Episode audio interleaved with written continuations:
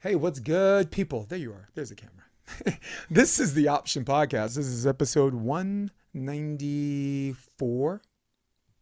I don't know, maybe. This is Nora Darrhar. Hi. and all right, buckle up, people. The episode starts right now.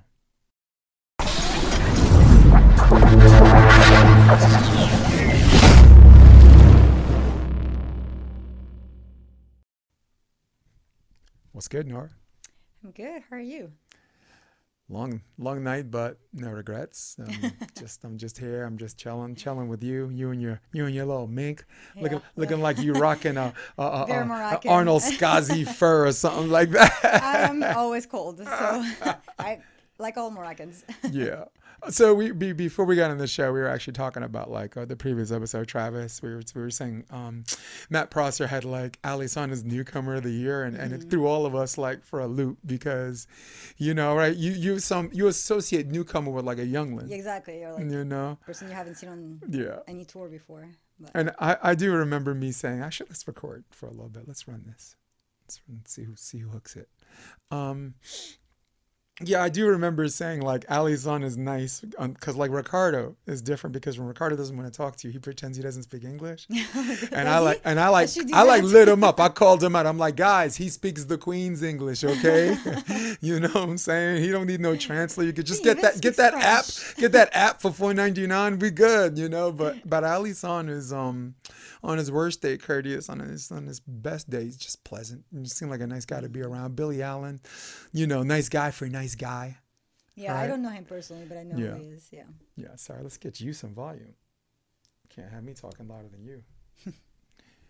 so we were. um Oh, let's switch it. I like to switch it. I like to be on the left. To the the left. right. There you go. to the left. Boom. So we were talking about your childhood. Like I was talking about my um my daughter just kind of like finding her own way Mhm. where she has a singular sport, but you. Um, I think your parents encourage you to like play everything, right? Yeah, until it got too much. I liked it too much. I was hyperactive, still kind of am, but even more. And uh, both my parents are in the sports world. My mom's a PE teacher in a French school in Morocco, and my dad is a professional athlete. He used to be a professional runner and ran with a legend like uh, Hicham El Guerrouj, which is uh, one of the most famous athletes in Morocco. He won the Olympics and everything. And then after that, he switched to equestrian, where he won the national championship seven times and was in the national team for years and even represented the Princess of Morocco, who was the director of the federation at the time. So they're both in the sports. They wanted me to play sports. But one or two, I ended up playing so many that they had to actually cut back on my sports or like like they had to tell me like okay if your grades get too low we'll take off a sport because i was just much more interested in playing sport than anything else, including school. And they even like try to put me in piano or guitar to be like, okay, let's like, it's way too much sports. Let's do something a bit more calm. That did mm-hmm. not work. Let me tell you, I could not be sitting down for like more than thirty minutes. Not happening. Yeah, well, good for you. Because, like in California, like when we, when we make our kid play a sport and an instrument, we're probably parents that don't want to hang out with our kids. It's like, don't you have Oh. something to do? Get out of here. Yeah, I see, my dad was actually the contrary. Uh, I'd have like two weeks of uh, holidays from school. Yeah. He would wake me up super early in the morning. He's the most dedicated athlete I've ever met, and I'm very thankful for that because that's like he's the reason why I'm the athlete I am today. Uh, but he would wake me up super early to go ride with him. And will make me ride multiple horses that he's supposed to be training, but he's like also teaching me how to ride, and then I have to spend the whole day there. Like, so I had to spend a lot of time with my dad when I'm on holidays, and my mom would be like, "She needs to be home and do her homework," and my dad would be like, "No, we have a competition. She needs to come with me." So yeah, that was fun, and it's also very uh, unusual from like kids in Morocco. It changed a little bit since, but when I grew up, sports was not something that kids like did often, and definitely not like uh, little girls. Right. Guys, yes, everybody plays soccer in Morocco with anything. Like they'll put rocks as a, as like a, you know the what is it called in English the. The, the basket in the back. I don't know, like the Oh, the, yeah. the, the goal, the goal. Right. Same thing in French, but uh, they put rocks and they just have a ball and everybody plays in the street, on the beach, etc. But as little girls now, like I remember even like in high school, middle school, girls been like, I can't do PE. I just did my nails. Like, yeah, it's so it was Yeah. Hmm. really not common for for a girl at my age to do that many sports. But I will say this: when you're daddy's little girl, you're playing sports. Mm-hmm. Right, definitely was daddy's they're- little girl. da- daddy's little guys. Where's my camera? Daddy's little girls don't don't don't do their nail and play with Barbie dolls. Oh my Daddy's- God. My dad would have been little so mad. girls will climb up a tree, I still don't do my nails. fall out the tree, and she's like, "Daddy, I Yeah. fell out the tree," and she, dad's like, "Go throw some dirt on yourself, Exactly. walk it off." You so know? I would fall from horses, not the trees. And let me tell you, I almost died when I was 14. Oh my God. and yeah, my dad was still tough. He would be like, I'll fall from the horse, be like, get back up. And then Hmm. until the day actually was, he was like, oh, I think something's wrong with you. Let's go to the hospital. but yeah, yeah. it was, yeah, it's been, but he told me to be rough. And if he didn't, I wouldn't be here today. Definitely not here in California today. Well, I grew up in Brooklyn, New York, so I'm not gonna say I had the same kind of environment that you had. But as far as mental toughness and and nobody cares work harder, right? Exactly. That's Actually, exactly this is the, I wore the wrong shirt. I meant I had another shirt called "Life's Tough, Get a Helmet." Yeah. That was Yeah. the one. I That's, to I, need, yeah, today, not I- just a and- helmet. Like I need to be Yeah. bubble wrapped I know, yeah, all over. off the horse. Because it's every month, it's like, or every week, like, Just- let's go. just picture that. So yeah, you you badminton. I'm going through the list: track and field, gymnastics, um, And- horse horse riding is one of the things that you seem to have liked. Um, yeah, on, I was right? actually better at all of those sports Mm-hmm. than volleyball. Um, but every time I try to actually play those sports at a higher level, something happened. Um, I started with gymnastics. Uh, my parents didn't let me go to Belgium to a center to like become. I wanted to be a gymnast. Like that was I when I was little, could walk. I was do gymnastics in the house. My mom would go crazy. Uh, but my mom is also a gymnastics teacher in um, the PE, like a extra, extra, extra I cannot say that word in Right. English. Too complicated. Extracurricular activity. Thank you. Yeah. I mean, English is hard. And saying it in English is hard language, enough. so it's hard. And there are things that I'm still like, oh, I can't pronounce it that. That's not even English. Extracurricular. Who made up that word? Extracurricular. Who made up that word? easier to say in French. Extracurricular activity. Who who made up that word don't know. It's hard. Jeez. But um, Why don't you just say activities? Why why do I gotta say extracurricular? They know damn what we were talking about, dude. I can say it actually. Oh, good But lord. anyway. Say it three times really fast. extracurricular, extracurricular, Extracurricular. No, it's still not gonna work for me. It's too hard. No, continue. Go ahead. sorry. Um, yeah, but um, so yeah, so my parents didn't let me become a gymnast, which I'm kind of thankful for today because it's a tough life.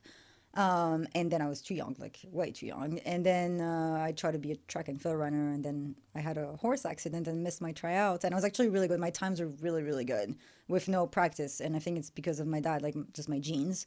Um, and then I just like stumbled on, on volleyball. I was forced to actually play volleyball in high school by my teacher who knew I was good at other sports. I was like, "You're gonna play volleyball." I was like, "Sure." And my mom was like, "Oh yeah, she'll be good at that." I was like, "I don't know. I don't want to play that sport. What is that?" Like, I didn't even Yeah. know what like we don't know what volleyball is at that age. Like, like in Morocco, we didn't even have court. We didn't have gyms. I started playing volleyball on cement Right. in uh, flats and jeans. And, and um, in America, your guy friends would say volleyball's for girls, and you're just like, yuck. it's like, did you say for girls? I heard that here Yuck. too, and I'm like, Well, I mean, in Morocco, it's it's different, of course. Well, in but- Morocco, volleyball is still like. I mean, how many times I go to practice something with the national team, and or like, I just go to train, and I I'm I have my backpack, and I'm in sportswear, and I get a, into Uber, which is not called Uber in Morocco, but.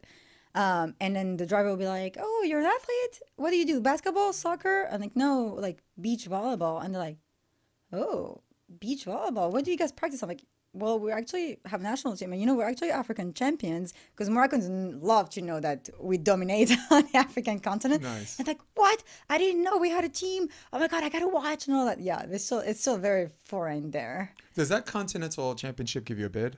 Is that a bid? Sorry. The continental, the African championships. Is that a bid? Oh yeah, we we qualified to the African championship to So the you're world going to championship. Paris. No, to the world championship. Oh, to the World summer. Championships. Ah, got Um, it. And I didn't go actually. The hell was that? I don't know. Hold up. Part of do not disturb. this is what this is why I just operate on a desktop like an old school brother. I don't need. All right, so and off come the clothes. See, we just got started. We guys, we like eight minutes in. Look at this. Look at this girl.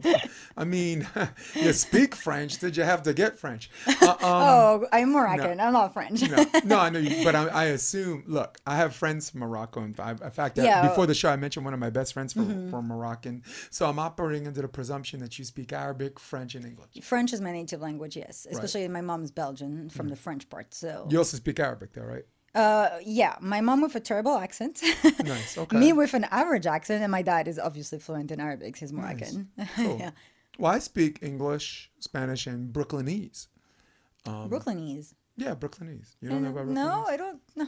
It's basically, uh, um, it's very much like English, except you just say things differently. Like Oh. in, in Brooklyn, for example, in Brooklyn, when you ask, when you want to ask someone, can you repeat that? We say, huh? What'd you, what'd you fuck, what'd you fucking say? okay. Brooklynese. 24 Okay, years. got I it, studied. got it, okay. I, got I- it. got my, my cap, got my gown. in fact, I'm wearing the cap right now. Okay. Um, so yeah, I thought it was really, really cool just reading into your bio. I don't, I, I, I do just enough research on someone where I, I want to, you know, anything that comes up, I know what the hell I'm talking about, but just, but not too, Mm-hmm. Not too much, much. where it's not a conversation. I, I, I like to have conversations. Um, you seem like too. I'm this a talker. extremely interesting person to me, and, and, and again, thank you for Thank coming you. on the show for that. So, Thank you. um, Usually people don't really Mm-hmm. notice me here because we have so many really good American, Brazilian athletes. The African one is. Yeah. But hey, we don't have the same like up- well, upbringing, so. I wanted to translate that to Moroccans. Y'all are, I mean, well, Africans in general. Yeah, right? Africans I in general. I mean, besides not getting tired, well, yeah. I don't get tired. I ain't got. Uh, oh my god, let me tell Yeah. you, we've I've played a team before, no technique, very new to beach volleyball. Like just did not get tired on the court. Like we were exhausted. I think I have some videos where my partner and I are laughing on the court because it's just rallies after rallies because they'll just send the ball back and you can hit as hard as you can at them. They'll just throw up like something and then just don't get tired. They'll just go for everything and it's exhausting and you're like, what? what the hell just happened? I Yeah. was like, they're so physical. Yeah, so yeah, so I always categorize Moroccans as hardworking people because I have a personal bias. One of my closest friends, who um who was 17 years old, like a volleyball player, just trying to come up, and uh, you know, I made some introductions. We we got to play a little together, and then what happened was he became like a club promoter in New York, which is can be a feel like a sleazy business, you know, just like it's Each like their own. asking a hundred girls out on the date, hoping three say yes, right? So, so he learned that, and then he was uh, backing a DJ. Like back then, you had to you had to back DJs because back then um you had to bring records. It wasn't all on a, on a computer. You're literally bringing records, and and a lot of DJs still like prefer a turntable, albeit virtual. So he started learning how to DJ, and then one night at Hudson Terrace. Um, he was supposed he was opening up for the premiere DJ, like 9 to twelve or whatever, and the premiere was supposed to go twelve to four, and the twelve to four guy got arrested by the police. He got stopped by the cops and was so pissed. He got stopped by the police and the cops were like, "You want to go to jail?" He's like, "Yeah." You know, like "F you, take me to jail." Fine, take me to jail. So the cops are like, "All right." So they took him to jail, right? And um, I guess the owner or the management was like, "Our guy's not coming stay, tonight. yeah, can you just- can you stay?" And opportunity met Exactly, preparation. exactly. He he and he became the resident. well, that's awesome. He took the I'm job. glad. He became the resident. he's he's not a resident at Marquee, and he now still does Nice. still plays around at um Lavo, which is on Park Avenue and Okay. 58th. But Marquee is like Marquee, I know. Marquee is a great is a great spot. It is like I'm not even a club person. What kind of music does he? House, techno, Okay. hip hop. We grew up hip hop. big in Well, we grew up hip hop heads, so he's always gonna know how to do that. And you could take and if you could take truffle butter. A hip hop, a, a hip hop song, and make that into a, a techno, a house beat, Mm-hmm. and you do it right. All of a sudden, you have this migration of different eth- ethnic Mm-hmm. cultures, different genres of music. House ain't my thing. Wait, thinking out loud. I could be a broken keep, a million dollar smile. you know, LOL to the bank, check my account. Uh, um, As within the Morocco, yeah. So, oh, but that in the techno beat. So, they want to grab the microphone. so yeah. So he be, uh, um, and I like. I'm sorry, I don't want to monopolize this, but he, he became like this pretty premier DJ, right? That's Um, nice. He goes to Brazil four times a year. He goes to London That's four nice. times a year. He's in Japan right now as we speak. He's staying there to do to do eleven. But he's not coming to to do eleven though. shows. Um, well, we'll, we'll ask. We He's have- watching you this. should because we have. He's watching. he's- like, he's we watching love this. electro We'll music. I ask mean, him. I think I have three in my close friends circle. Uh, you want me, DJ. to, want, to, want to just call and ask him? We could just call and ask him. Sure, let's call and ask him. I'm down. Let's do this. I just stepped in it. Went So- from beach volleyball, now we're talking about but DJ. before I get on the phone with him, the, the my point was, every time I think I worked hard and I deserve something, or I think I'm entitled to this, oh, I, uh, uh, you know, it's not fair. I did all this work and I'm not getting this.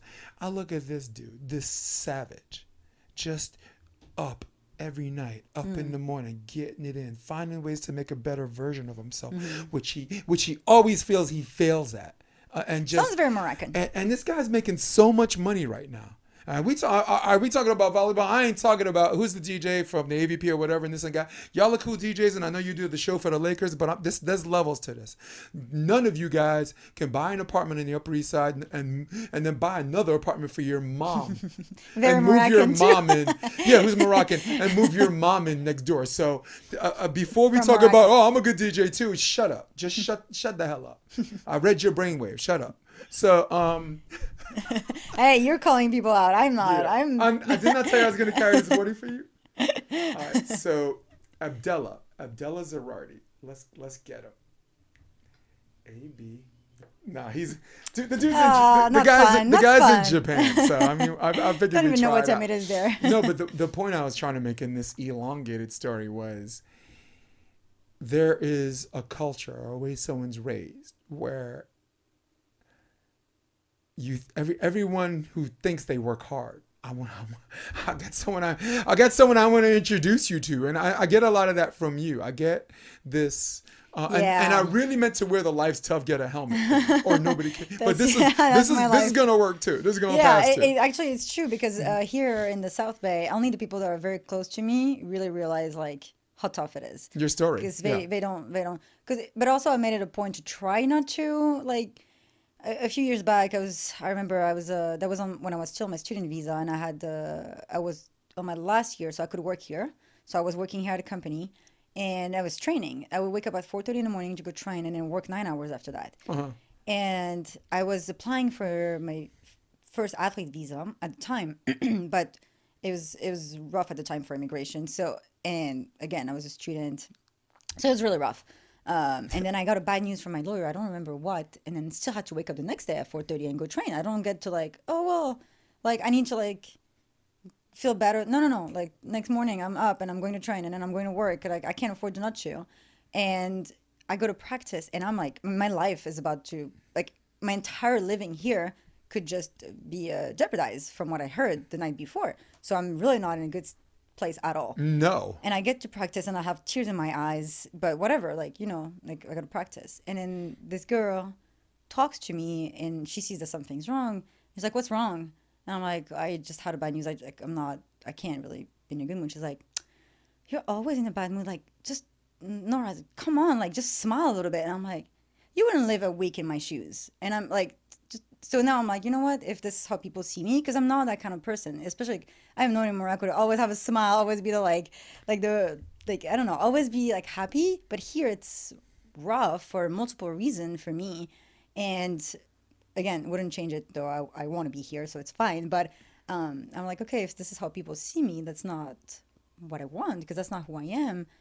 But I also thought talking about my struggles here, etc., like would make people understand better, like immigrants like me. So I was like, I try to find the right like balance between talking about my life here without complaining about it, only except like to my close friends. So a lot of people are like, "Oh, really? You're going through this? I had no idea." I'm like, "Yeah." Yeah, I think it's I think it's very very challenging, and that's that's always going to be the challenge here um, in this bubble we, we know as the South Bay.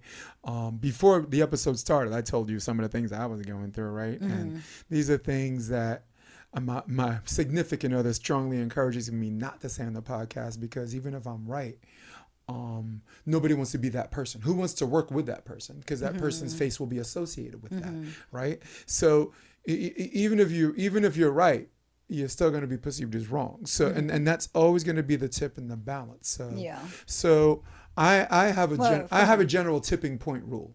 Right, like you, you had some issues before you you even went to practice. You cried a little bit, and you know, um, and you're trying to find a way to hit the reset button Mm-hmm. because the last thing you need is for someone to say to someone that doesn't even know that like- has no one no idea what the hell like Shannon Sharpe. My whole life could be yeah. over, but yeah, okay. like I just I just shared on my Instagram page. Uh, Shannon Sharpe said, "Never judge a man by where he stands because you don't know how far he's come." Exactly. And that's another thing. It's like like people sometimes, Hmm. and uh, not often, especially now that I- know a little bit better, like like the community here, but a lot of people will be like, "Wait, like, why are you getting interviewed? Why are you a big deal in your country? Like, you're not that good." But at the same time, like, hey, like, I grew up in Morocco, so for for my like growing up and for my level and for my continent, like Yeah. it's the same that somebody else growing up here making a big name on the themselves here. I didn't grow up here.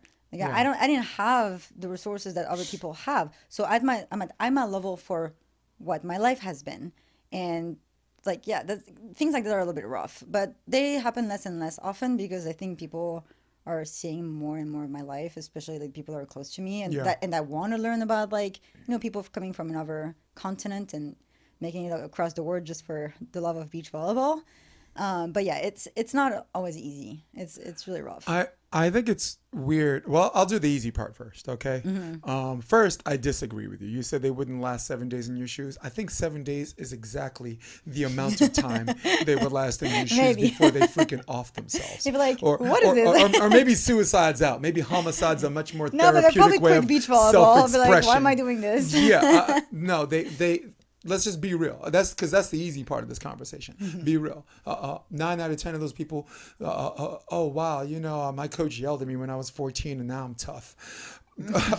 just shut up, okay? But and I I'm would and I'm speaking from experience. here. Okay, but I will say beach volleyball players, especially in the South Bay, are usually very relentless and tough because that's how it be. is here, and that's why I, so I'm here too because I'm like, okay, I'm surrounded by people that actually understand a little bit the hustle, you know. But Mm-hmm. some other people that have like not have to go through all of this Think do not understand. All right, let's stop. Let's start from like the very top.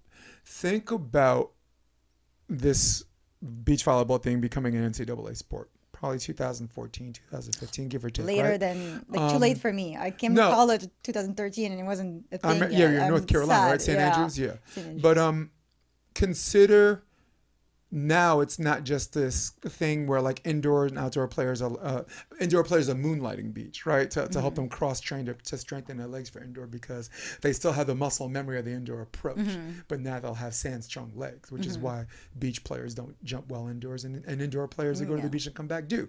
Um, that's real. So um, consider that right now consider it's an ncaa sport so now with scholarships on the line now it's a business now all of the Mm-hmm. club sizes that had girls who were just who were going back and forth indoor beach are now just doing exclusive Exactly. beach now consider that with all of these good girls there can only be X amount of conference championships. Let's WCC. I was at LMU. I was John Mayer's assistant for two years, right? Um, you know them in Pepperdine, right? You mm-hmm. know St. Mary's is also good. Um, and on on the you know the pack, Big West. Let's just talk about different divisions. LSU, right? Florida State, right? Mm-hmm. Now, all of them are worthy teams, but there can only be one conference champion. Now let's go to the NCAA's, right? All of these conference are automatic bids. You got three at large bids, girls. People are just deserving, and and now oh, 16 teams now, but mm-hmm. but there can only be one NCAA champion, mm-hmm. and the one NCAA champion is five pairs, so 10 girls, maybe it's mm-hmm. 16 person roster. Now let's go to the professional level, right? So many people deserving of making the main draw, but there can only be 16 I know, people for whatever, and for the AVP champion, there can only be one. Now let's go further. Let's go to the FIVB. So many people, the people representing the best of the best of their country, all of them are worthy. All of them are elite mm-hmm. athletes, but there can only and be, their second but there team can only be one team champion. are also really good. Yeah, exactly. Of the- of each but that, country. that was the argument I'm making. Mm-hmm. But there can only be one champion. Now go to the Olympic Games, right? There's only 24 spots. Everyone's deserving, but there can only be 24. And gold medalists, there can only be one. I'll, I'll sorry, I'll skip Mm-hmm. ahead to the point we are trying to make right now. Um, so the point I'm trying to make, and I Jesus, I almost forgot because I'm spilling it. Um, the reason why the temperatures turn so high is when the people dedicate so much time and investment and uh, to go with the inherent belief that they are the best in the world and when your country you got five teams that are worthy of, in the U.S. worthy of going to the Olympics. They only they Oh, yeah. only take two, If right? more, which is ba- which is basically a problem Brazil has every Olympics, Yeah. right? So USA, welcome to Brazil, right?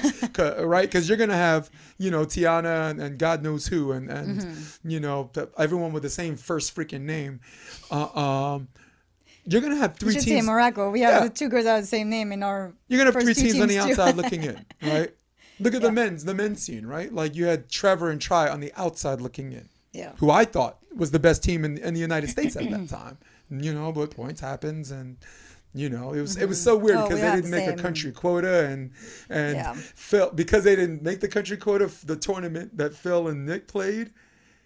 They took a fourth and they they frog leapt them because of this ridiculous country quota. That it, it, it was bad.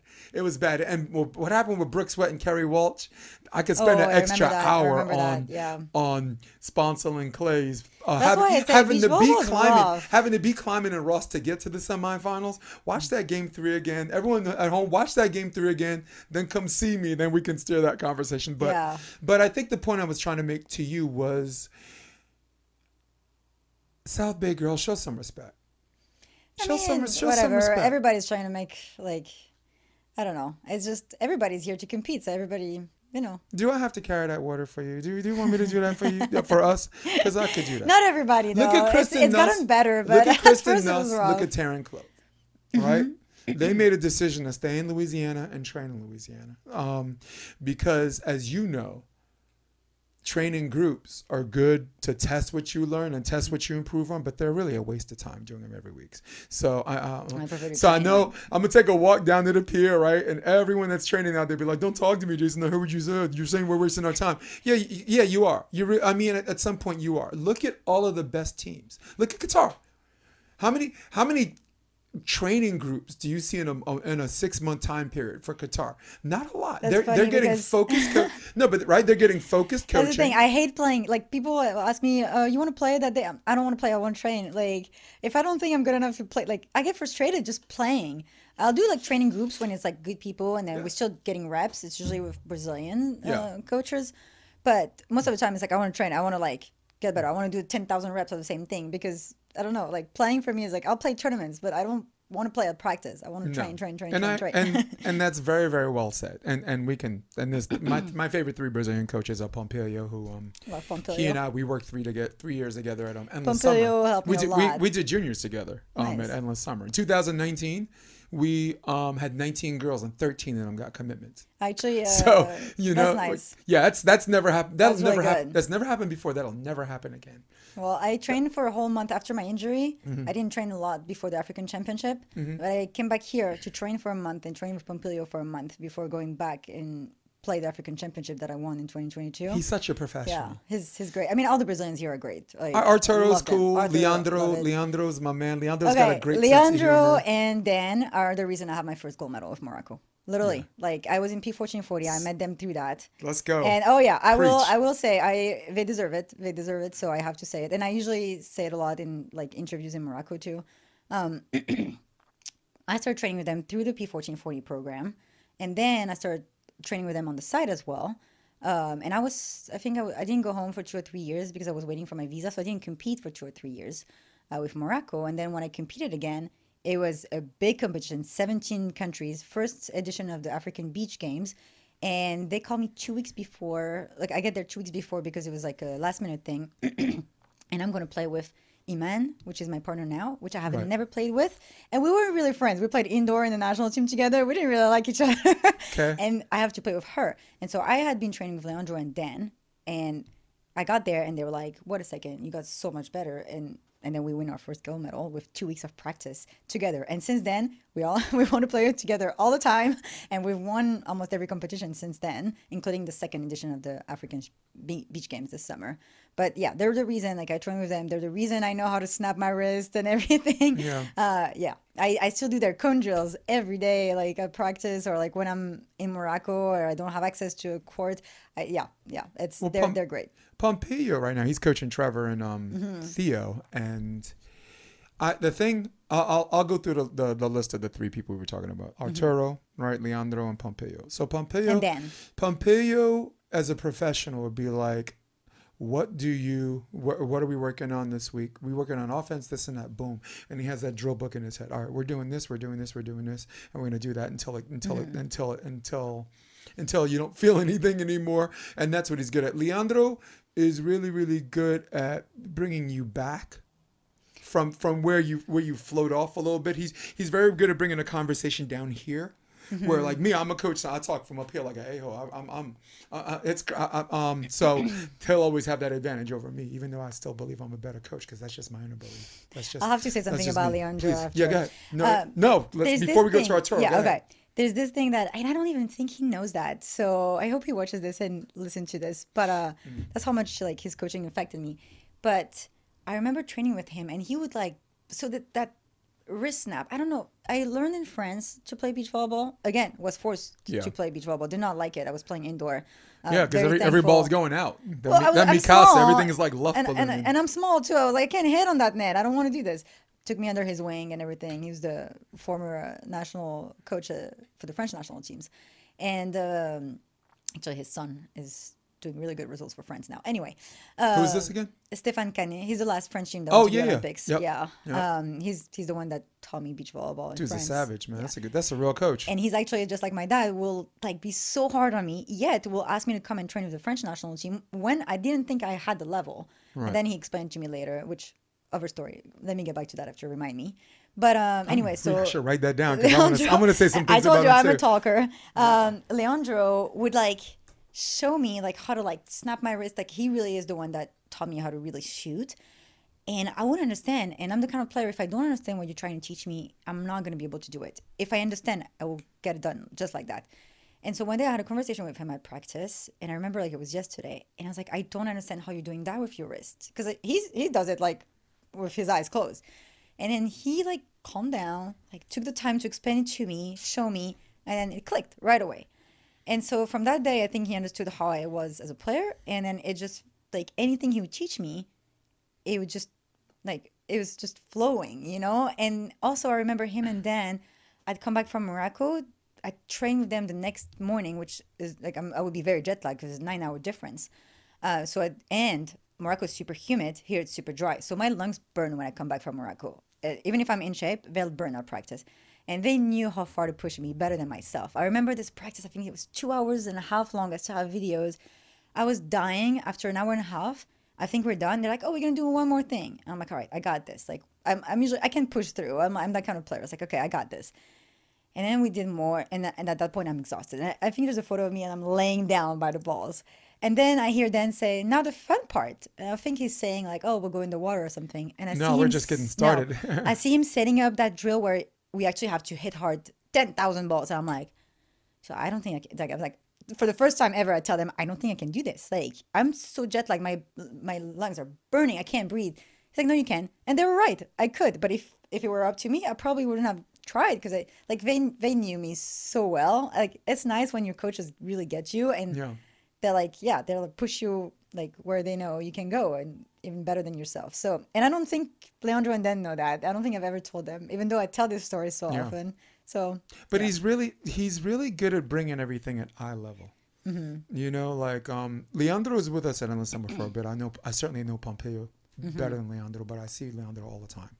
Um, he coaches indoor at the at one at one point serve side, and I'm Mm-hmm. like every time I'm uh, um, I'm in a, a, a playoff or a pool, he's across the net for me. I'm like, okay, there he goes again. and then then now he's at SCVC, right? And, and you know, I go to Vegas, and he's. I think he won the last year with Yeah. his uh, 16 or something. I think indoor. he did. Uh, they were the only California team that did. I think them and yeah, because it, it, was all it was a Texas. I know, sweep. that's why we don't have It him on the beach anymore. It was I'm a sad Tex- about that. Dude, it was a Texas sweep. They are they were they, you had a Texas team in the finals in every in Oh, every wow. in every age group. You know, and Leandro, I don't know if he won Open. I think he won USA, which is still which is still Mm-hmm. competitive too.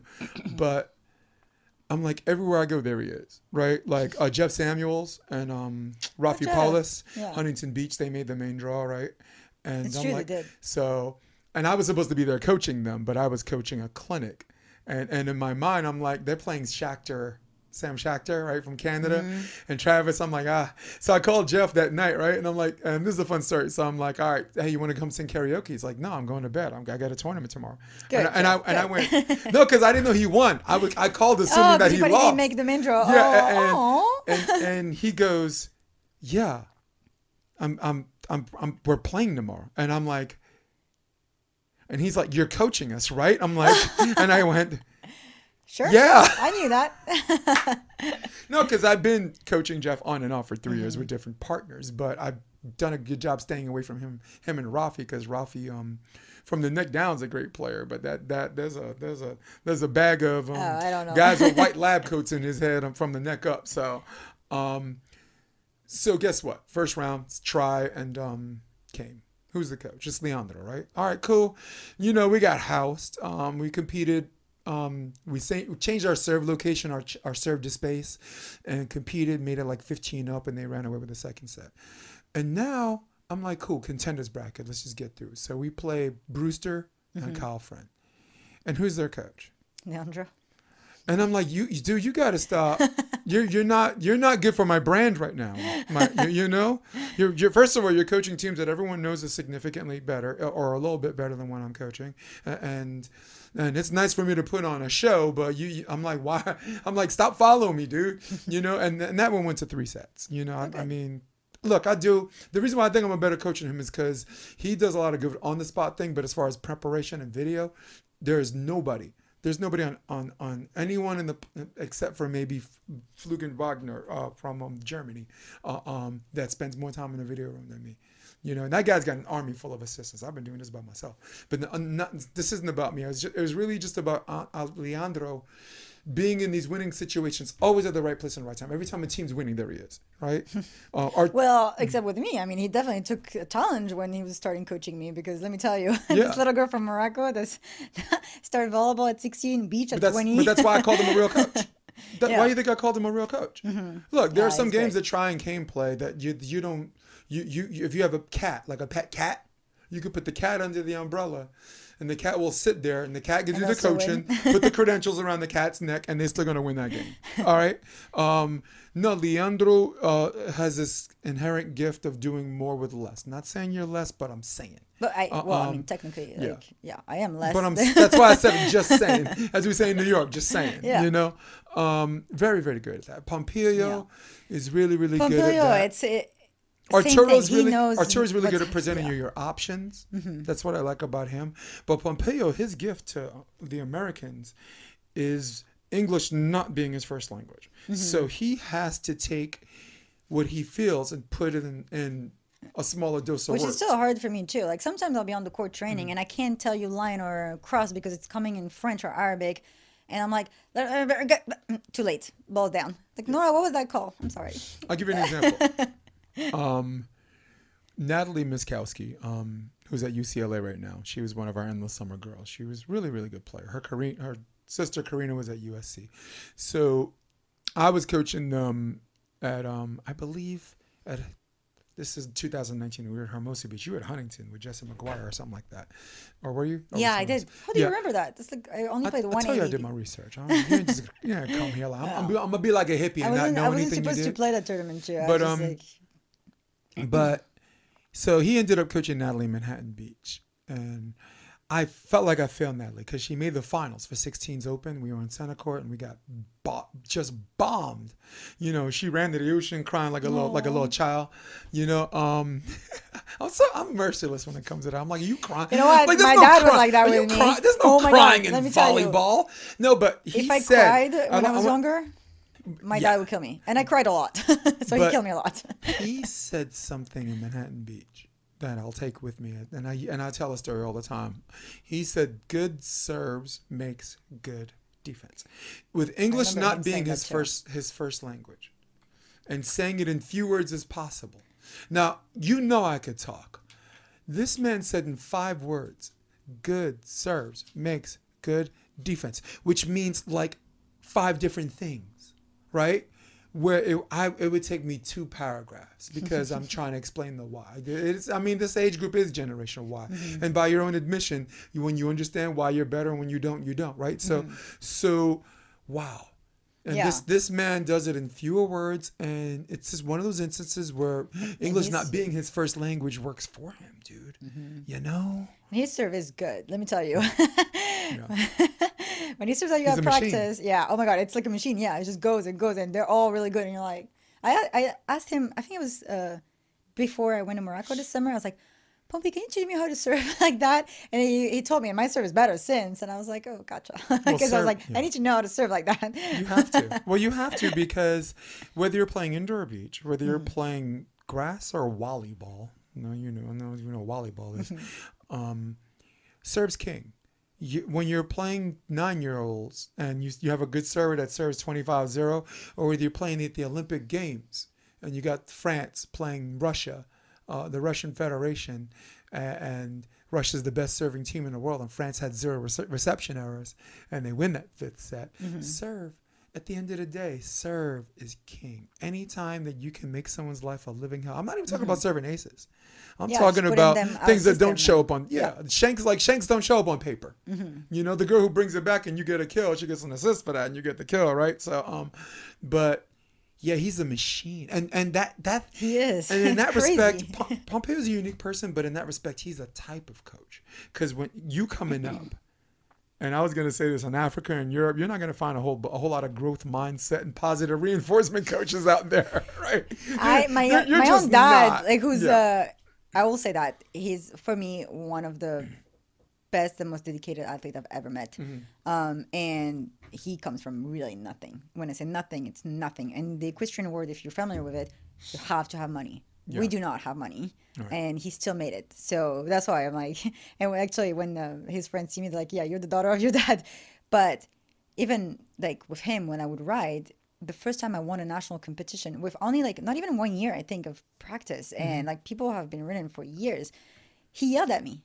I win the entire national team that saw me growing up since I was a baby. That are his friends are so proud, and he's. I mean, he was. I, know he's proud inside, but he yelled at me because I didn't do exactly what he said. Because the national championship was coming up, and he did not care about the competition I just won. He cared about national championship, and I remember I was like, You're like, don't you think you're looking a little too far ahead? I can't like- have this moment and then like I've never won in hmm. that. And when I say winning, it's like it's a big competition with like more than 100 participants from all around Morocco. And it's like it's not easy to win that. no. And I had just oh my god, I remember I had just fallen in the um, I don't know what it's called in English, the practice like uh, arena right before you go in. Yeah. I fell right before I went in. So also not great for your confidence or like Ow. yeah and it was and it was a tough competition it's like when you have to go fast and so every time you drop something like it adds seconds it's different like uh 'cause we have different kind of competitions so yeah so positive and all of that It was not it's not very in the it's definitely not in the arabic uh, mindset it's more like how do you call that tough love it's Yeah. tough love there yeah tough love definitely I think to quote one of my favorite commercials in one of my favorite video games. It's none of this time out to stand in the corner business. We'll bring your children up in the traditional manner by making them learn Latin and beating them half to death in a single sex environment. Well, yeah. Yeah, I, I definitely did not grow up with the. I, I, even to this day, like Moroccan families, if like the children aren't like the center of, I mean, on the contrary, you'd come to like your parents and they're having a discussion with friends. If if Moroccan, huh? If they'll be like, "Don't bother me," like this is like adult conversation. You don't bother me. Go play. Yeah, like then I'm like, there a "Oh, kids' sweetie, table you're you supposed to be Yeah, it's like Yeah. don't like this is disrespectful. Like you don't. It's like yeah, but Yeah, Moroccans listen to this will understand what I'm talking about. but what a s- yeah, But yeah. I don't. I mean, I didn't. I didn't mind. I mean, I wouldn't be a- here today without that. What so. a storm that my seven year old has to go through between my mommy and her. Because mommy is the other one, like uh, this and that. And I'm just like, she's like, Can I have a fork, please? I'm like, Can you go get up and get it Yeah. yourself? Oh my use God. use That's these two legs be. because they specialize Yeah, for walking and walk your little behind Oh, over there. I, the my dad. If I would like be sitting down and I ask my mom, because my mom's European, so she's Right. a bit more like nice. Yeah. um, my dad is nice. He's just very tough, very tough, and and he's known to be tough also in the equestrian world. So not just with me. He's he's for me he's the best coach in the equestrian world, but he's also the toughest. And I have a lot of stories to corroborate that. But um, yeah, like I'd ask my mom, "Hey mom, can you bring me this from the kitchen?" My dad would be like, and then just the look doesn't have to say anything. The look, I'll be like, I'll be up in a second and go get it because I knew something was coming my way, Some- like a belt or like a shoe, Moroccan shoe, Yeah, babouche something. will come my way. Like, Yeah, I, and you know the weird thing is like if you look at Americans, right? And you look at some of these kids who grew up hard with strict parents, um, what it does is it puts this immense amounts of pressure all the time on you where some kids fold it doesn't work out for them and, and Mm-hmm. It didn't work out and they might end up robbing someone 10 years from now right Mm-hmm. uh, but it they they use it to focus too some of them use it to focus. My mom used to beat me like I owed her money, dude. You would have thought she was the mob and she came to collect. Are you gonna pay? Ah, ah. Uh, I mean, yeah, I mean, that brought new meaning to the term child abuse. She used to make me go out and find a, dad she used to me go me, out and find a stick. She made me go out and find a, a we call it a switch. Mm-hmm. Go out and find a branch so she could beat me with. I mean, there was just some crazy stuff going on, but you know what I'm saying? I came out okay. I had an older sister, not so much, right? And Mm-hmm. she, she I, I mean, Yeah, my sister and my dad Um, aren't really close. it didn't work my sis- with my sister, but um, but I don't know. It's just, Mm. it's not. I mean, I see it now. Like to be honest, when I like compare it to other people and stuff like that, I'm like, okay, yeah, he Mm-hmm. was tough, and it was tough at some times, but at the same time, like he really like like participated a lot to what I am today and the athletes, especially the athlete I am today. Mm-hmm. Because let me tell you, when your world is falling apart or you're not going to compete at the competition you just worked on for a whole year or something else happens in competition, I have many stories like that. Yep. Uh, some that I cannot say. but, um, and the next day you have to get up at 5.30 a.m. to go train and you wonder like, why am I, why am I even training? Like when I found out I wasn't going to the world championship, I was on the surf trip this summer for which I sacrificed and so much all of last year. Yeah. People saw me go through hell last year here just for that. And then not even a month before that, I learned from actually I think from Sharif or another player that I'm not going. Um, I was on a surf trip for my birthday in my one of my favorite places in, in the world in south of Morocco.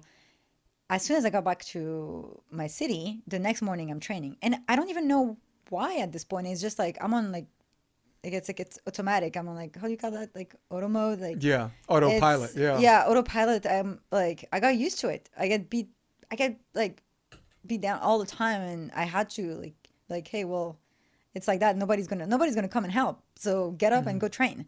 And yeah, the next day I'm training, and it, people are like, how you like, why are you training? Because Mm-hmm. you just learned you're not going to compete.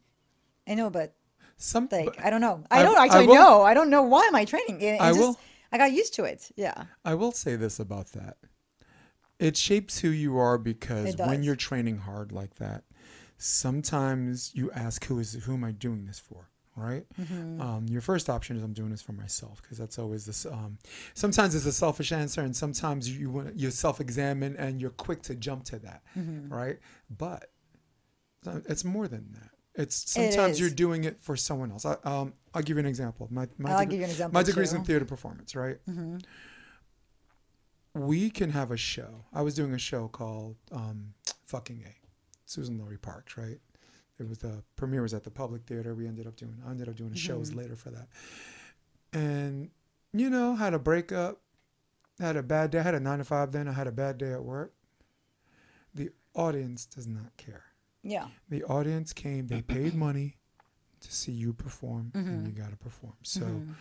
if you know that you're doing it for yourself because this isn't a false dichotomy you're not you're either doing it for this or for that you can't have both that's not true No, that's that's that's true. Mm-hmm. absolute nonsense you're doing it for yourself but you're also doing it for a demographic of people who really who you you will inspire Mm-hmm. through your journey before you even t- before you even set foot on that court Mm-hmm. um that um gives you that second win that gives you that burst and, and Mm-hmm. Self appreciation not, not to mention appreciation from everybody else keep Mm-hmm. your thought for a second i want to finish by saying this and this is what separates international players or like certain players from other players like in Mm-hmm. the south bay the people that they're trying to impress are their constituent or their mm-hmm. contemporaries right? You can they'll play you can see men, uh, fours here on um, you know like labor day or, or mm-hmm. like memorial day and it's crowded or whatever. That's they're performing in front of their people mm-hmm. right? And to them that's that's okay. That's that's what they're that's okay with. That's that's very much like having a rock band right? And you're going to to perform at this place but the only other people that will watch you perform are, are the rock bands that played before you and the ones that are that are that are up after you right so you want to do that, or do you want to do you want to go to the garden, right? Do you want to do house shows as a comedian in front of the, other your other your comic friends, or do you want to go to to Laugh Factory and do mm-hmm. some you know Nick um, Joey Diaz stuff, some mm-hmm. savage stuff? So please, I hope you didn't forget your thought Oh, I did not. because the point I was trying to make was I just want to remind everybody doing it for yourself is one thing, and that's and that's and to some people that that remains the most important thing. But I don't want them to get in this false dichotomy that it's either one or the other. It could be mm-hmm. both, and and and I can't be in your shoes. It can, for all I know, it could be neither, right? Um, but don't get caught up in the dichotomy. The floor is yours. Yeah, so I agree. Like it's actually, so this might be a long story, but So I moved I here. got time. we got we got I- we got I we got a hard here. stop at some point, but that clock is right behind yeah, you. bro. I have to because I have to go watch my roommates' kids later. And I had practice. I got volleyball Perfect. practice. Yeah. um, but anyway, so I I so I came here to the US, played in university. Well, no, actually, I got to start from the beginning. I grew up in Morocco. At 16 years old, I moved to France. Finally, after trying to convince my parents for years to let me go to Europe to become a pro athlete. And you went to Mont- Montpellier. No, I went to Istres-en-Provence first, which is near Marseille, in a what we call the centre say de that formation. again. No, that, that, Marseille, oh no, the one before that. Istres-en-Provence. Oh God. Ooh. got goosebumps. Sorry. Um, and actually, that was not. I'm about to like kill the whole vibe because that was rough. That was two years where I was like, I shouldn't play volleyball. Actually, I started uh, running track and field again the next year. Uh, that, and I will say that openly, I do not care. That uh, center was awful, absolutely awful. I was coming from Morocco. They took me because I uh, killed their physical test for the pro team, the actual pro team, because I was a runner. I was I was also doing climbing in uh, in competition, gymnast, anything. So and in in uh, France, you usually play one sport. You don't play multiple at a high level. I mean, in Morocco also, but somehow Yeah. I end up playing a, a bunch of sports. But so that's why they took me. I had no technique. Let me tell you, this is how I was passing at the time, like that. You know that beginner, like when you go. This is how at 16 years old I got recruited in France. So they knew they had to tell me some, teach me something, and they were supposed to put me as a setter or a libero, right? Because my size. They were recruiting a bunch of other person. I don't know how I made those like that team actually because they, they took a girl, two girls that were coming from the center Boulouris, which is a, a French like national center. What they've been already practicing and they have uh, all the classes like in the morning to train because that's not common in, in Europe. It, Right. it is here, but it's not there um, and then another girl that was coming from a pro center. So I was, I mean, I was nothing. Let me tell you, nothing compared to the other girls. One of their middle, I didn't know what a middle was.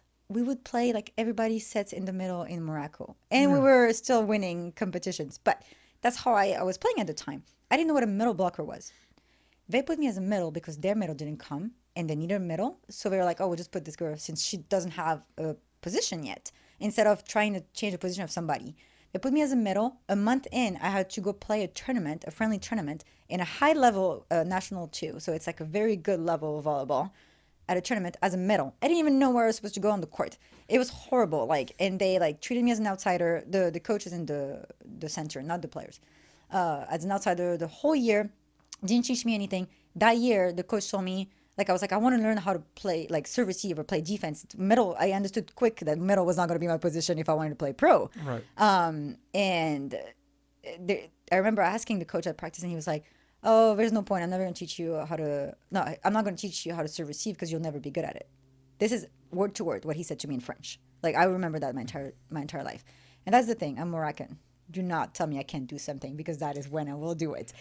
And at the end of the year, it's a two year contract. Um, sorry, this is a long story, but it's very foreign to Americans, so I got to explain the whole thing uh, two year contract to finish my high school, and then after that you can go sign wherever, like go to university, whatever. Um, and in my French school in Morocco, it's private. So if if I leave, I can't come back in for the last year. You can't do that. That's just how the system works. Right. So we made sure with my mom You'd have that to repeat the whole school year if you came back, right? no, no, no, no. Uh, you can't. You can't even go like as a senior. Like I did my Oh. junior year in in uh, France, Okay. and then after that I can't go back and do my senior year in Morocco. Like I'd Oh, have to go to public school in Arabic, which is um, my Arabic's not good enough for to, to do that, and it's not like there's no equivalency then with uh, Boy, France. they'd, they'd have no patience for you on that one. but go ahead. yeah, I know. But so it was a two year contract. At the end of the first year, they tell me the day before I fly back to Morocco for the summer, they say, "Oh, just letting you know, we're not keeping you for next year because we don't see uh, you having a future in the pro world." Like what? Like I have a two year contract, so that was illegal. They couldn't do that, so we fought it because otherwise I can't graduate from high school. Like I, I don't have like an option. So they had to keep me. I stayed with one of the women that would watch the formation center person because they wouldn't even accept me in the center, and mm-hmm. they made me pay for it. Let me tell you, the whole second year they wouldn't like care about me. I practiced nothing, to the point where my PE teacher at school had to go between the club and me to actually because they were like they so because I you know I was this little girl from Morocco. I didn't fight back. Like I w- in Morocco, I was good. I was like good at track and field. I was I was I mean to this day I'll I'll be in Morocco at a restaurant hey, are you the girl that used to play volleyball like at Lycée Descartes? You were really good. I remember. Like that's how my life was in Morocco. And then I come to friends where people treat me like I'm nothing. So I thought I was nothing. So I did not fight back ever. And so my teachers saw that. Thankfully, I was a good student, and they actually like uh, defended me. And then the girls also in the team also would be on my side and they also had their own problems. So three of us had problems with the club that year and had to like threaten to sue or sue. I threatened to sue because they couldn't break my contract, so they kept me and made me pay And, for it. and threatening to sue is just as yeah, so threatening it was, to sue it is was actually bad, but like no, I'm but threatening to 17 sue goes old. a lot further yeah. than actually I know, suing. but I'm right? 17 years old. This is like I just achieved my dream to go play a sport at a high level in Europe, which I've been wanting to do forever, and this is how my life is. It was like this, and so I actually took track and field again my senior year in another city just to have something else than volleyball because my life was a nightmare. Yeah, And track and field saves all, doesn't it? exactly. Like and my track and field club was so the year so sweet with me too. So that helped. But then i transferred to another team after that and they uh they actually told me oh you should be a libero. And i was like what? I've been told i can't pass. And they told me how to be a libero and then i switched another team a pro team and then uh, we went to the french nationals under 18 and i got best back row player under 18 in front of the french libero. And the girl from the center was there that day to watch came to me crying oh my god no i remember how bad they treated you and to see that now you're like best back row player under 21 in france like and she was so proud and i was like oh my god like this is what? So anyway so that's that's how it happened. Then i moved to the us and uh, when i was 20 um, and then i lost why am i talking about all of this again sorry No, What- I, what was no, the- let's, no, point? let's just go through the. No, but yeah. I Let wanted I want to explain everything so No, that people really understand like where I'm coming from No, when I say it. let's go through the chronology and we'll find our way on that. Yeah. one. You went. It was Montpellier. Uh, Montpellier. Yeah, right? Montpellier. So and yeah, then America was St. Andrews.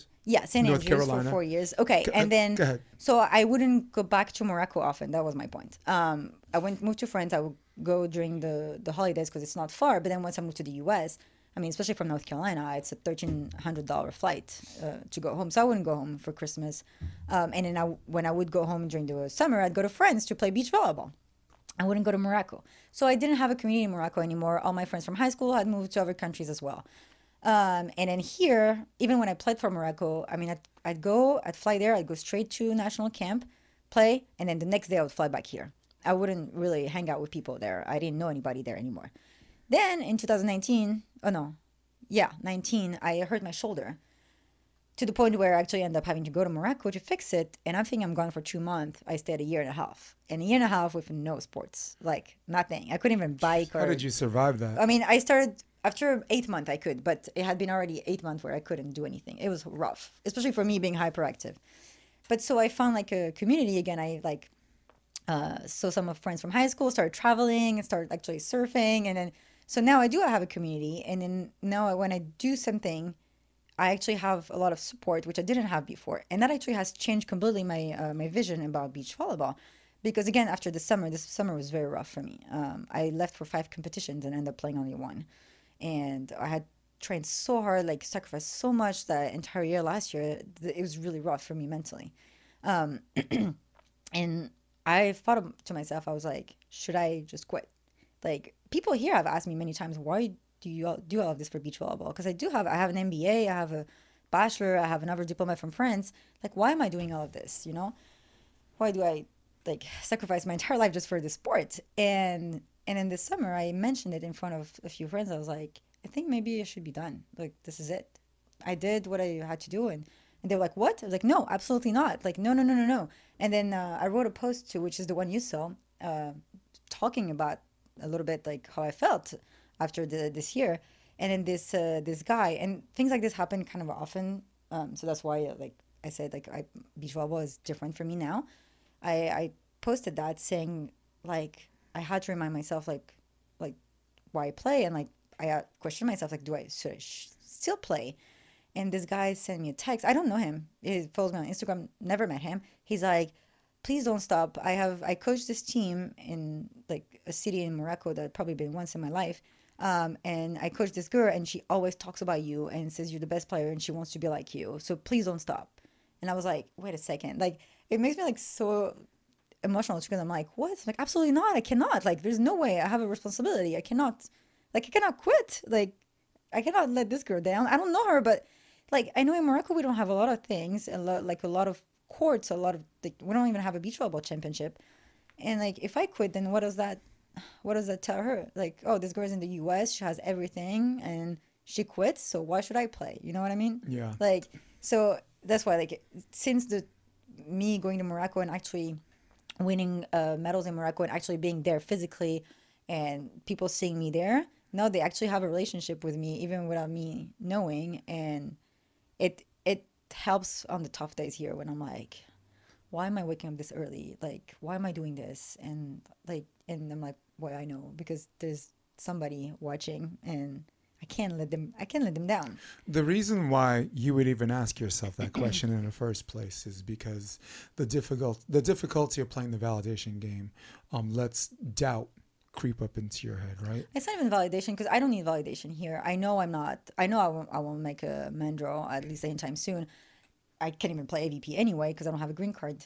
Right. Um, but um, it's I don't I don't. That's not why I do it. Like that's the thing is like I like actually to train without nobody like seeing me train. Like I don't care.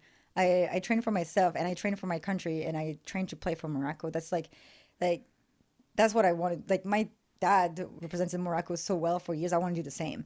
Um, and that's mostly why I train. Like it's not for validation. Like I, on the contrary, I'm the first one to be at practice and doing okay my cut is not working on this side so let me do it for an hour and i'm gonna like maybe like 50 balls are gonna be on my side and probably look stupid to the people walking around be like this girl's not good i don't care like i i can't even tell like who's passing by if i don't care i'm in my Dude, bubble Call me. I'll send my wife. She can set.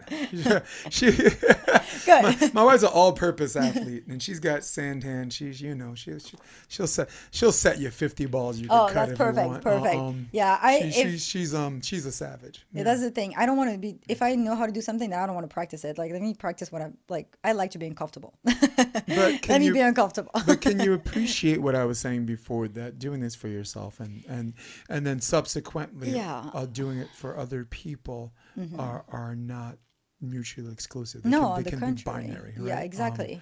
yeah, and that, and that's very special because That's what one, I'm saying. one is your intention, one is your goal, and the other is the net result. Mm-hmm. Right.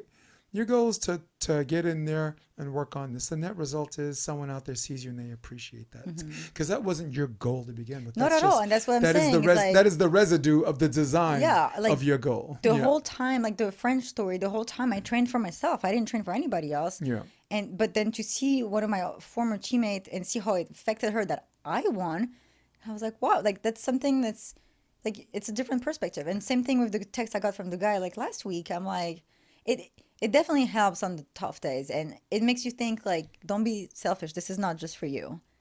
So yeah. You know what intrigues me about you? Like the way you're talking about this, you're talking about this like you kind of expect everybody to behave the same way. No, like you no, no no no no I'm not saying I'm not saying that. I'm just saying that this is just uh, in your mind, this is just consistent with being a good, hardworking person. That's what I meant to say. Yeah, yeah. Uh, I mean, um, yeah. For me, uh, it's nothing um, special. and that was the point I was trying to get Mm-hmm. to. It is special. It's not special to you because it's you're just doing normal Yeah. Nora stuff. No, I'm I'm just normal Nora. This is just this is just what I do especially when you day. see like i mean i'm Yeah. Mm-hmm. here like okay like i don't know like you, i can be playing i can be playing fours on the court with a two-time olympian or olympian medalist so for me i'm like yeah i'm nothing like, i'm nothing but then when i go to morocco that's the thing i i i'm like that i i don't like compliments and i do talk down about myself and I guess that's probably like because of how I was raised, but but also that's what makes me be better. It's not in a bad. It's not like oh, it's like it's it's in a good way. It pushes me. Uh, but then I was told by one of my closest friends like you need to stop talking about this like about yourself like this when you're in Morocco because that's not how people see you here. And I'm like, well, maybe, but that's that's how I feel when I'm there in the capital of the world of beach volleyball because you know I'm not I'm nobody there. But yeah, and then it just it's yeah different perspectives and you, yeah it's If you ever feel like you stray, you're straying away. Uh, the things you're saying and doing is straying away um, too far from what you want people to believe you are. Always just go back to just doing what we're doing now. Right now, this conversation, there's the people listening are going to get more out of you just in this hour or whatever, whatever we're doing right now. Um, just us talking like people um, says a lot. Uh, the second thing, keeping your nose in the work like you're doing. Uh, um, not not not complete blinders, but blinders blinders when it comes to you putting in the work. Uh, good things come out of that too. Um, and, and that's Well, what that's what I'll have to disagree with that because I have sacrificed everything, and it doesn't your seem but like your good not is coming. but your story's not On the yet written. contrary, hopefully, hopefully that's There, what I'm are thinking. chapters in your life. and that's what I wrote in that post responded to. Like, just think your time will come. But There are chap. Do you want to close the book because of No. a couple of bad chapters, No. or do you, or do you say this too shall pass?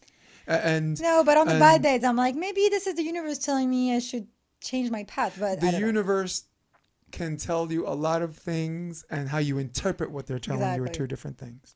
I'll give an example. This podcast alone, right? Um, when I started building it, Mm-hmm. um, I was doing it exclusively on Facebook because my age demographic identified with them, and and it was great. I was I.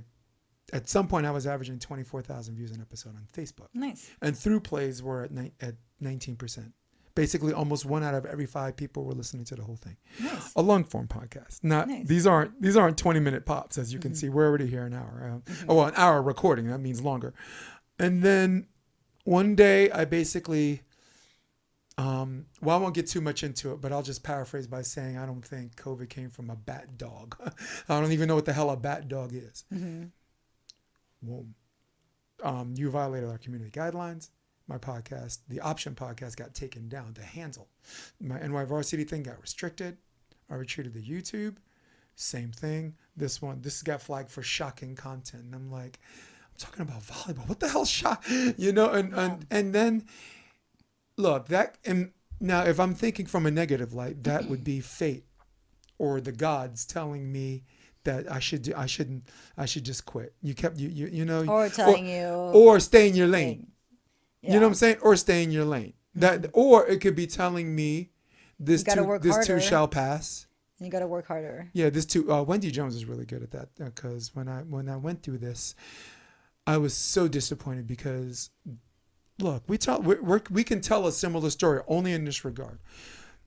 I'm from a different country too. I'm Mm-hmm. from Brooklyn. Okay, I'm from Brooklyn, New York. That is a different planet. I mean, all you guys, every state here is a different country. I feel like because But it's you so can go to New here, York. You can so go to, different but this ain't like this ain't like the South, California South Bay. New York, you can go to Flatbush Avenue and think you're in Jamaica. All right, you could go to South Brooklyn and think you're in Poland. You can go to Brighton Beach and think you're you're you're in Russia. That's nice. And You you, can go to Bensonhurst and think you're a freaking cuisine or a Guida or, or, or Italian. So I come here 15 almost 20 years co- coaching experience already you know rep, played for like two teams that won nationals three times you know i sat for i didn't go to nationals but i sat for them and helped them to regionals mm-hmm. so i already came a good, a good player a good coach and a good commentator. Had to start over here. Had to start over. So imagine you starting over and then you build this thing this snowball getting bigger as it goes down the hill bigger bigger bigger and then someone takes it away right? You have the number That's one podcast in the sport. You're the number one podcast in the sport and all of a sudden you lose your view you lose 60% of your viewership. That could have been fate telling me that nobody cares what i have to say i don't have a blue check next to my name go go go back to coaching kids or go back to coaching d3 or or d1 you know with john mayer that's- yeah. lmu um so it's telling you it's sending you a message but you ain't got to listen to it you ain't got to listen to how, how who the who the hell does fate or who the hell is a New Yorker like me, or who the hell is a South Bay?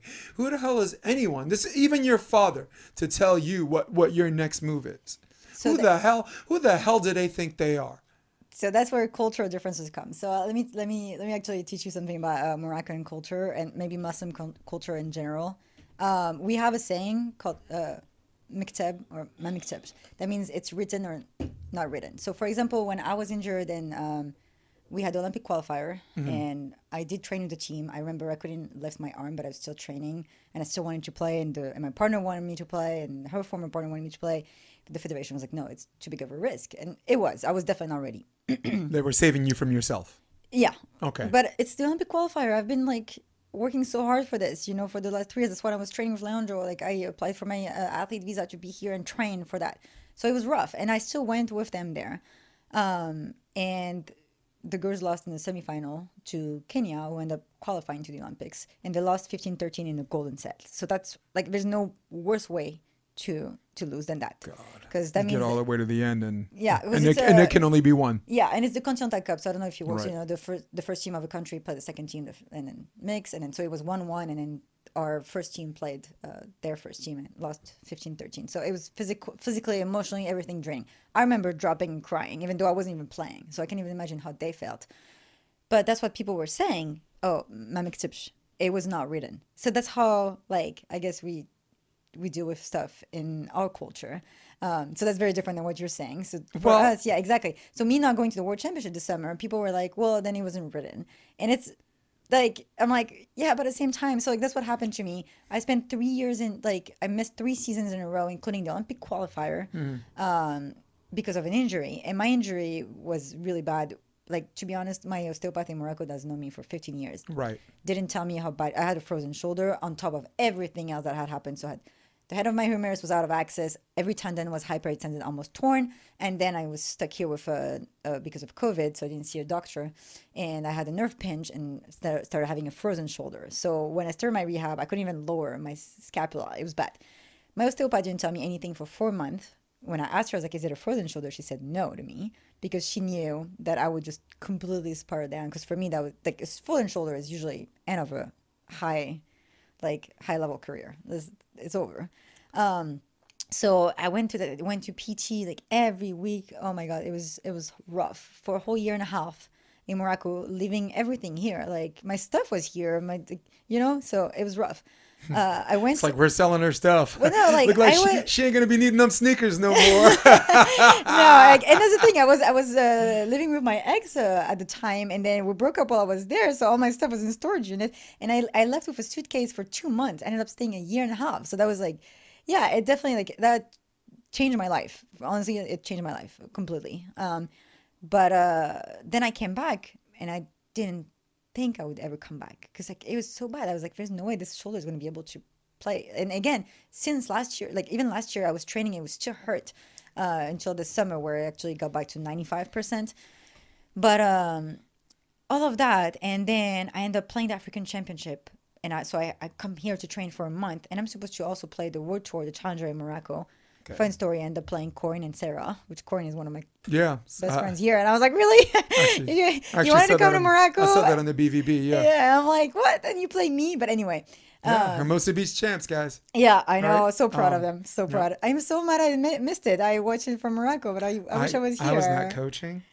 I sat. I set up my tent, and um, Randy Stokely, me and S- set up uh, a little tent Mm-hmm. behind court two. I brought the king of the beach chairs for him, and, Mm-hmm. and no, I didn't have to work. I, and and I did what everyone likes me to do. I I, I set up a camera. Just a camera and put it on YouTube because that's Nice. that's what these people here consider me famous for. They they they no idea on my story, but but Nice. yes, congratulations to Sarah. But yeah. Uh, but then anyway, so so I play. We win the African Championship, and let me tell you, I was like, it, I was in so much pain that competition because my shoulder was not ready to compete. It was ready to start training again, not to go straight and compete. I was blocked from the neck to my shoulder to the point where I almost uh, rented a car to go through the night, go see my osteopath in the north of Morocco, which is seven hours away from where we were competing, and come back the next day. Like that's how like in pain I was. I was like, I can't play. Uh, Well, that that trip itself would have made it worse. yeah, well, exactly. That's what that's what the, my partner Tri said. sitting in one spot for seven hours. Yeah. That's one way. You still got to go seven hours back. Yeah, exactly. That's one way. So, but that's how in pain I was, and we end up winning the African Championship, and we're like, we're going to the World Championship, and I was supposed to go last year too, and I ended up not being able to uh, in Rome. So we're like, oh, okay, we qualify. We're gonna go in one year. Like so happy. I'm like, okay. So this whole rehab for like so long and being injured for so long and all of that. It, it's okay. Now I, I I paid my dues like forward. Now I'm going toward the world championship finally, and then I didn't go. And I'm like, okay, so like, what is it? It's like I get a little glimpse of what I can't have, and then it's just and then life is like, no, just kidding. and it's like that's that's why it's like it's always like this. I feel like it's like a little bit, and then no, and then it gets worse. So that's But why. can I, you appreciate why? And this is, I double down on what I said. Who the hell do they think they are? You know why? Because the same people that tell you what happened to you is written it was written, right? Are the same ones that would say it was written if you went to the championships and won. Are they gonna Yeah, give you the yeah, yeah, they're gonna give oh it was fate. They're gonna give you the same Oh, yeah, religious but religiously but accepted yeah, but, but it's like intellectual lazy too. line uh, um, that you you you have have not accepted. you didn't accept that. I don't- because they would have gave you accept the same line. You could have you could have went there and, and went through that small little window and, and maybe played the, the best ball of your career. And those same people will say, It is written. Or it's No, fake. they'd be proud. In Morocco, they'd be proud though, because in Morocco we're very proud. but they will also national say it was written, which is why it They is might, they might, but it's a religious lazy. thing. It is. li- Eh, I don't know. it's Like, religious. Look, yeah. I'm look. I grew up Pentecostal. I grew up fire and brimstone Christian. All right? Mm-hmm. like my minister said, if you don't know if you're going to heaven or hell, you're going to hell. so I, I do appreciate the, the dedication Mm-hmm. and the tenets that come from Scripture and how Scripture comes into play. Mm-hmm. But I will I will not allow any religion, the Judaism, uh, Islam, or, or whatever, to to take to um, to say I told you so when you fail and to say it was prophesied when you succeed. It is No, intellectually usually, lazy. They usually say that when like if something doesn't go your way. If it does, like to be honest, and that's Mm-hmm. one thing that I think Moroccans.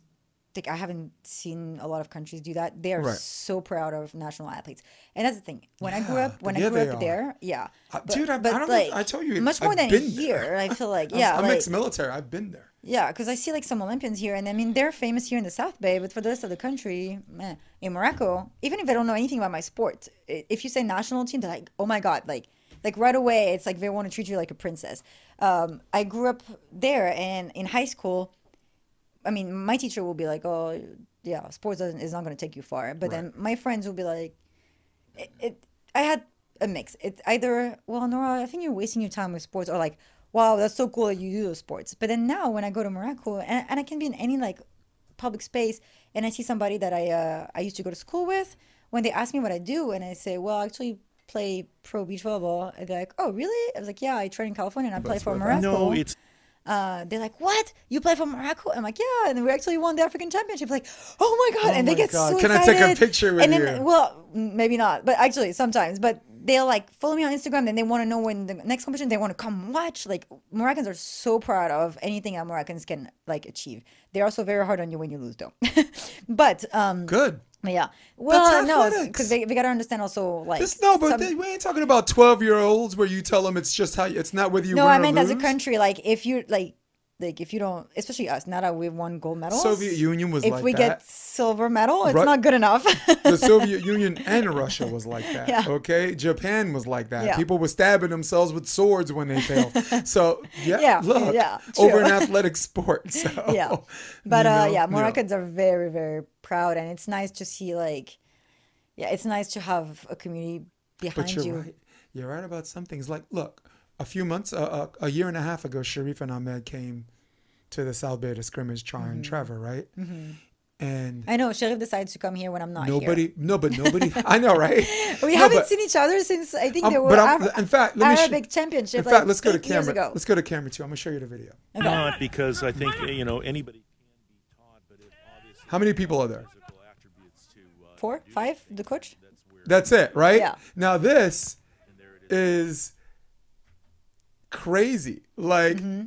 in Qatar, if someone knew Ahmed and um, even even if they knew Ahmed and Cherif were playing a scrimmage game, they're pa- they're there, they're packing it, and Mm-hmm. yeah. here they are in the South Bay playing. Pro- uh, who I thought at the time at the time was the best team in America, uh, um, and.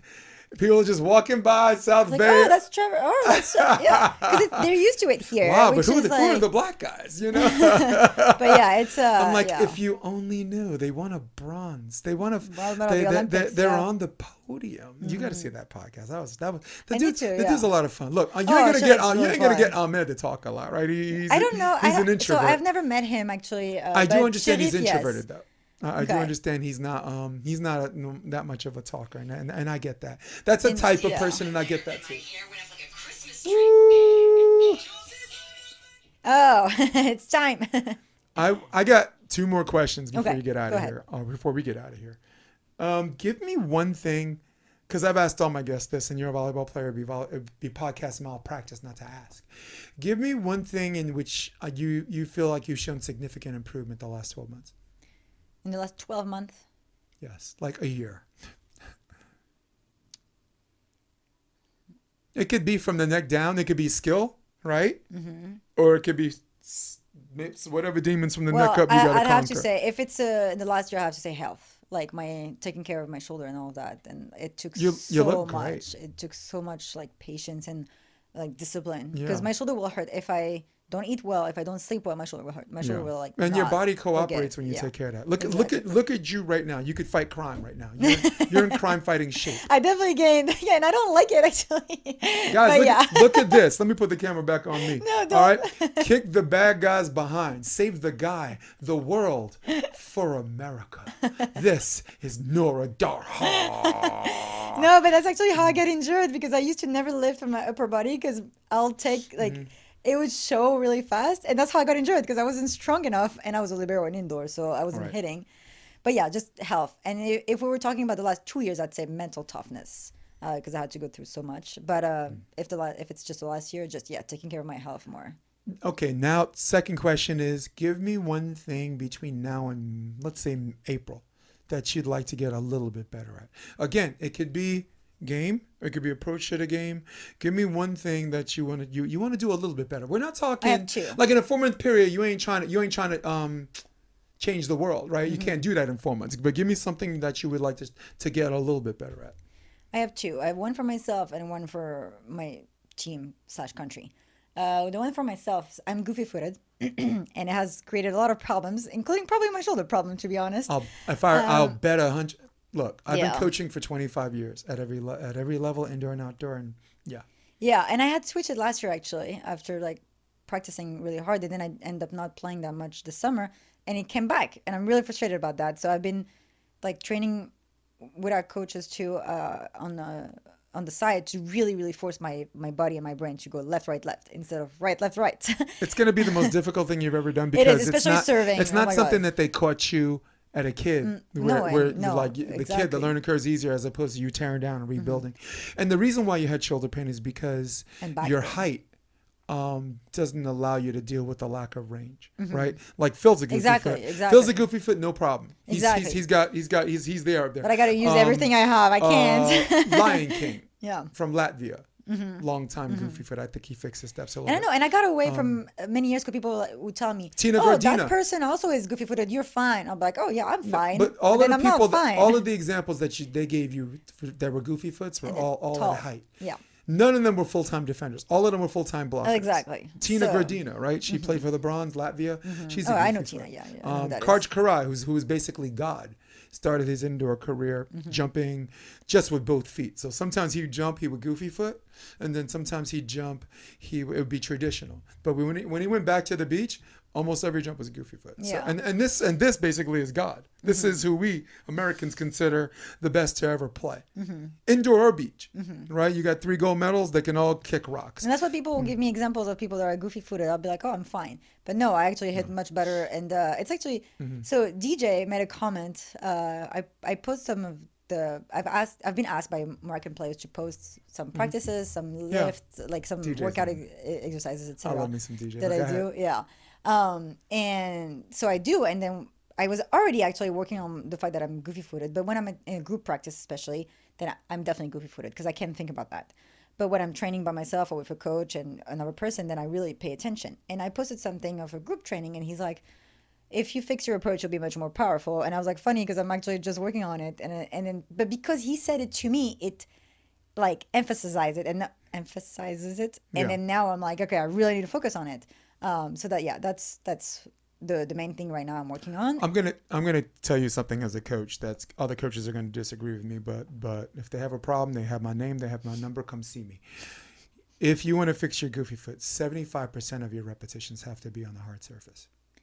oh, it my cannot- knees are not gonna like that I'm, But in it's- the I'm not talking so- about this uh, going 100%. I'm Yeah. Mm-hmm. talking operating at a 60% jump, 50% power, you know, like a spin of the defender type thing, and allow your technique to get stronger on its own. You, Mm-hmm. So, yeah. um, you have to do it. You have to do seventy five percent of it on a hard surface because if you train your legs to slog.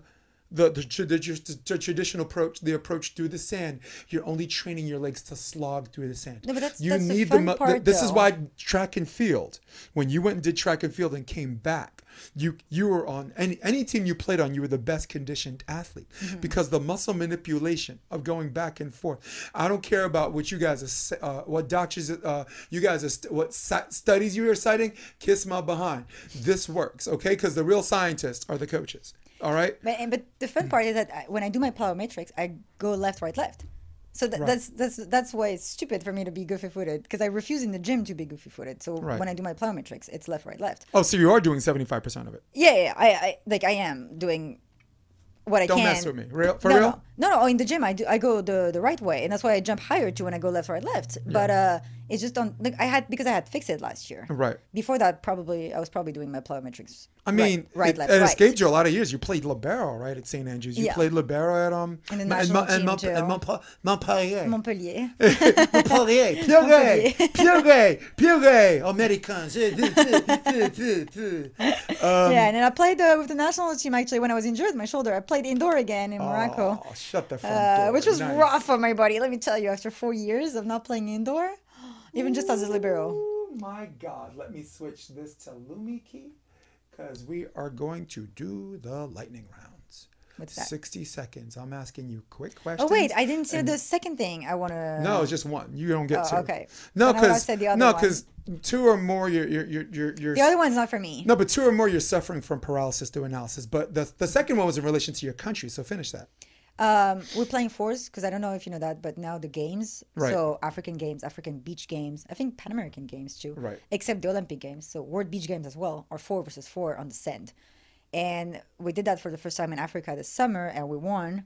Um, and I was a setter, but I set like a hand, uh, like an indoor hand setter, because I'm not a hand setter on the beach. I'm bum setter, and I'm pretty good at it, I think. So I never felt the need to hand set. So now I've been working a lot on hand setting to be able to hand set in fours, which is very different than hand setting in beach, because you'll start at the net. So it's and I've I don't know. It's not it's not, hand setting has never been really my thing. So that's the thing I'm trying to like really focus on just to be able to compete. Uh, Hands all the time. And you know what? Hand setting is like push-ups. The only way to get better at it is to do it. That's what I do. I'm. I'm a, I, I'm I'm a Gulf War vet. All the men in my family served, and my drill sergeant. You know, I'm, I can only do like 20 push-ups. When you Thank need you, need service, 42 to pass the test, and you need 82 to max out okay. for the two-minute test. And and me, like everyone can pass the test, but you want to get that 100 points to Mm-hmm. feel like a man, because that's because because even in Brooklyn, we are okay. Morocco's not the only place where they have where we're, Real man. yeah, we're, we're testosterone induced. So, and he said, he said, what's, he said, private debate what's the best way to get better at push-ups? I was like, to do push-ups, drill sergeant, out, god damn, standing.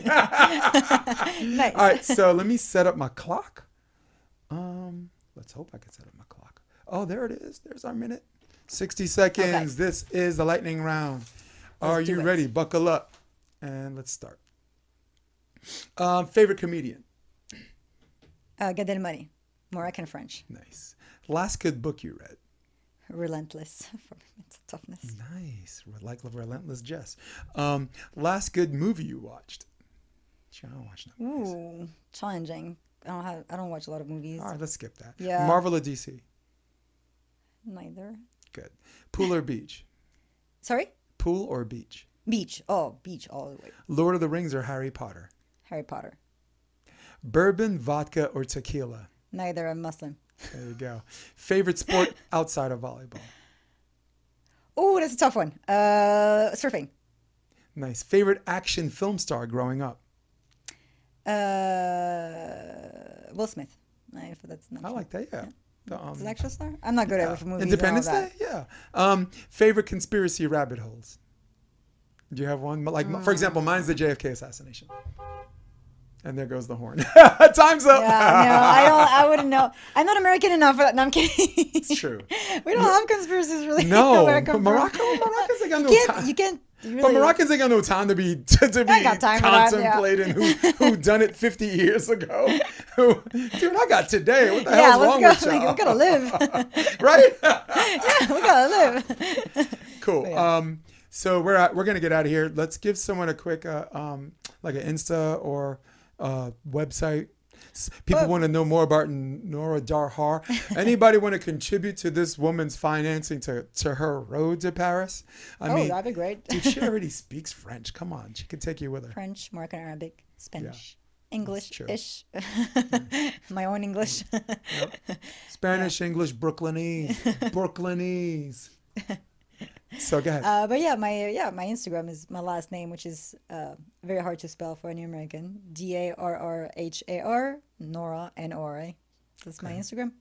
That's it. All right, Yep. cool. All right, all right. So, guys, Nora might like you, but I don't like any of you guys. In fact, I can't stand any of you. So, for all of you at home, for all of you on your iPad or iPhone, for all of you on your desktop, who runs the world, baby? Old school, old school. For Nora, da ha da ha da ha ha did ha. I'm Jason Tibelius. Go ahead, You gotta try to say it in Arabic.